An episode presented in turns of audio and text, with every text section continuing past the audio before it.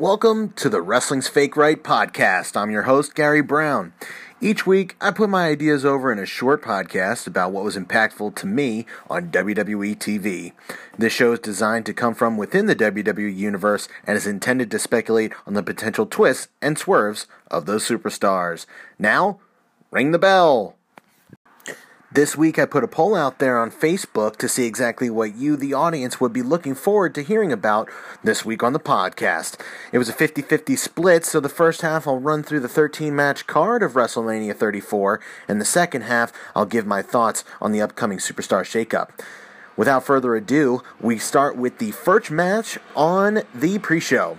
Matt Hardy wins the Andre with the help of Bray Wyatt returning from the Lake of Incarnation. This whole thing is a, real, is a really bit of a stretch for me. I don't get the whole Woken thing, but if somebody enjoys it, then they're going to keep watching. In the most unbelievably talented match for the cruiserweights that I've seen in a while, Cedric Alexander wins the championship after a hard fought tournament for the cruiserweight title. Mustafa Ali, I had my doubts uh, when the whole division started. How could you cheer for a guy like Mustafa Ali? Well, guess what? You do a couple of those Spanish flies off the top rope, that's going to win over everybody. And the two had a phenomenal bout. I can't wait to see what comes out of that division going forward. Maybe they keep doing more tournaments and championships like that. That's what I would do. I would kind of stay away from the blue brand, red brand, red brand, purple brand kind of thing. Naomi wins a shocker after somehow remaining in the matchup to the dismay of Bayley in the first ever women's Andre the Giant Battle Royal. I don't know why they didn't give it a name. Naomi deserves this, I think, with the run that she had in the past year after becoming SmackDown Women's Champion. She needed something to kind of elevate that character again. And being able to overshadow the Raw storyline of S- Sasha and Bayley, this was a great way for her to get over. My favorite matchup of the night featured Seth Rollins becoming the Grand Slam champion by becoming the Intercontinental champion, defeating The Miz and the all inclusive rainbow wearing Finn Balor. I'll tell you what, Seth Rollins is the most arguably the most talented wrestler on the roster. He can carry any title and make it interesting. If you just look back in the past 12 months, he's been Intercontinental Champion.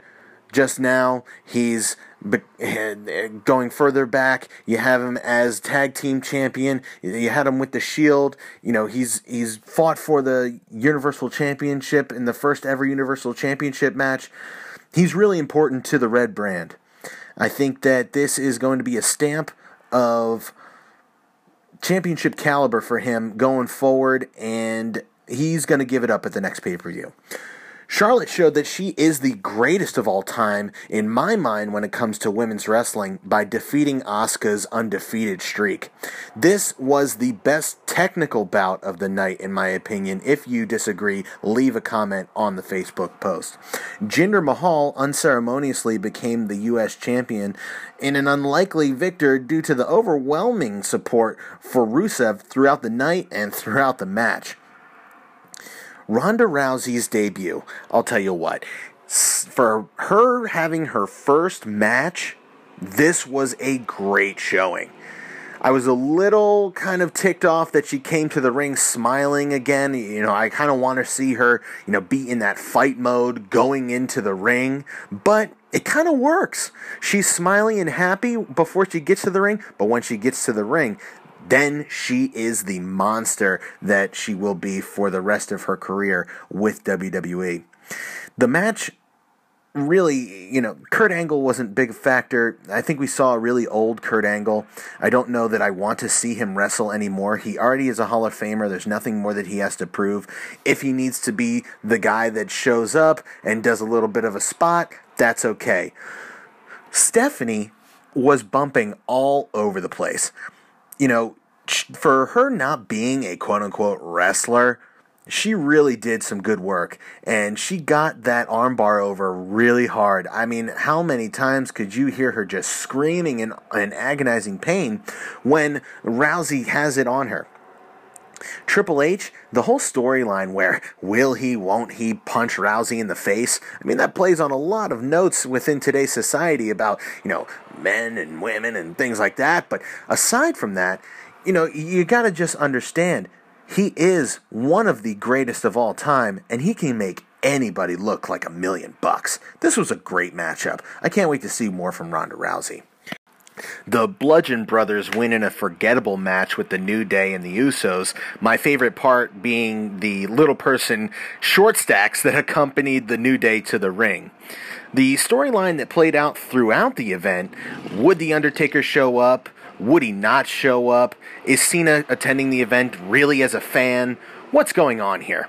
Well, after the Charlotte and Asuka match, a referee comes out and finds John Cena in the audience after I saw him take a beer and says something about The Undertaker. Maybe he did, maybe he didn't. I don't know. He got John Cena so excited that he jumped over the railing and ran up the stage to the backstage to go get changed for a matchup. Well, later on in the night, he comes on out and everyone gives him the John Cena sucks chant and he's getting ready for a bout and is he going to call out the undertaker one last time? And elias comes out. Well we know that wwe stands for walk with elias just not tonight. He got a really big beatdown um, something that you would see maybe The Rock do to somebody. I, I like where John Cena's at with his career with regards to giving that kind of beatdown to Elias. But then the next 10 minutes, we saw the entrance of the Dead Man Undertaker. Not something that I predicted. I wanted to see the American Badass Undertaker. This, however, it did its job. It was a five minute match by all standards, aside from the 10 minutes it took him to get to the ring. And he looked okay, he looked nimble, and John Cena lost. So, what more can you ask for? Daniel Bryan and Shane McMahon had the best tag team match of the night as they vanquished the Quebecians Kevin Owens and Sami Zayn from the Blue brand. We're going to see a lot more from these two in some capacity. I know that now Daniel Bryan has been reinstated as an active wrestler on the roster. I don't know what's going to happen to Kevin and Sami. So the whole Nicholas thing with Braun Strowman, not a huge fan. I didn't think that this was thought out very well. I mean, why are why is some guy uh, getting pulled out of the crowd? Some kid getting pulled out of the crowd makes no sense to me. I think that this part of the show uh, I could have done without. I wanted to see Braun Strowman win the tag team championships, of course, but I wanted to see him do it by himself. Okay, so the last match of the night. For the past entire year, we knew that Roman Reigns, the big dog, was gonna win. That's what we were setting up for. That's what all we were prepared for. And even if he did win, he was going to get the reaction he was getting anyway. So why not have him win? Well, Brock Lesnar bloodied the man, got him so messed up that he got the one, two, three pin. I think everyone that went home from that show was kind of just questioning how are we watching? What did I just watch? Well, that's all I have to say about WrestleMania. If you got anything more that I should have added, or if you have any comments on my review, leave a comment on the Facebook. I'm not going to pretend to know anything about what's actually going to happen during the Superstar Shakeup, but what I would like to see is one championship defended at each co branded pay per view. And that way we can move on from the Universal Championship. Brock Lesnar can keep the red belt to himself, and it can be an, an attraction championship that doesn't have to be defended any more than four times a year, but the WWE Championship can go to that mantelpiece. If they're going to have co branded pay per views like Backlash is advertised to be going forward and, and what the company pr- plans to do, then I don't see why not. Why can't you have that WWE title defended on Raw and SmackDown and, and have that be the fighting championship? And who doesn't want to see AJ Styles on both shows? I think it uh, that's that's one thing that I would be looking forward to. A couple of tag teams might be broken up, in my opinion. Uh, I don't think that we're going to see a whole lot of those uh, staying together. I, I honestly, I could potentially see Sheamus and Cesaro going to their separate ways. Not for any other reason than, you know what? It's a swerve. By way of the women, I think with the call ups that we saw in the past couple of shows, I don't know where we're going to go. Charlotte being freed up of the SmackDown Women's Championship says to me that she's going to Raw. Tell me what you think. Speaking of call ups, I think there's still more call ups to be done even throughout the big shakeup event on Monday and Tuesday this week. I, uh, I really want to see Sanity from NXT get called up and, and be on the blue brand opposite where all the authors of Pain debuted this week. I think that with Sanity coming up, it gives a lot of opportunity for, honestly, Nikki Cross. She's the one that's going to energize any women's roster, and she hasn't been featured on NXT TV in a few weeks. She wasn't. She didn't have a match at the recent takeover. This is going to happen, believe me.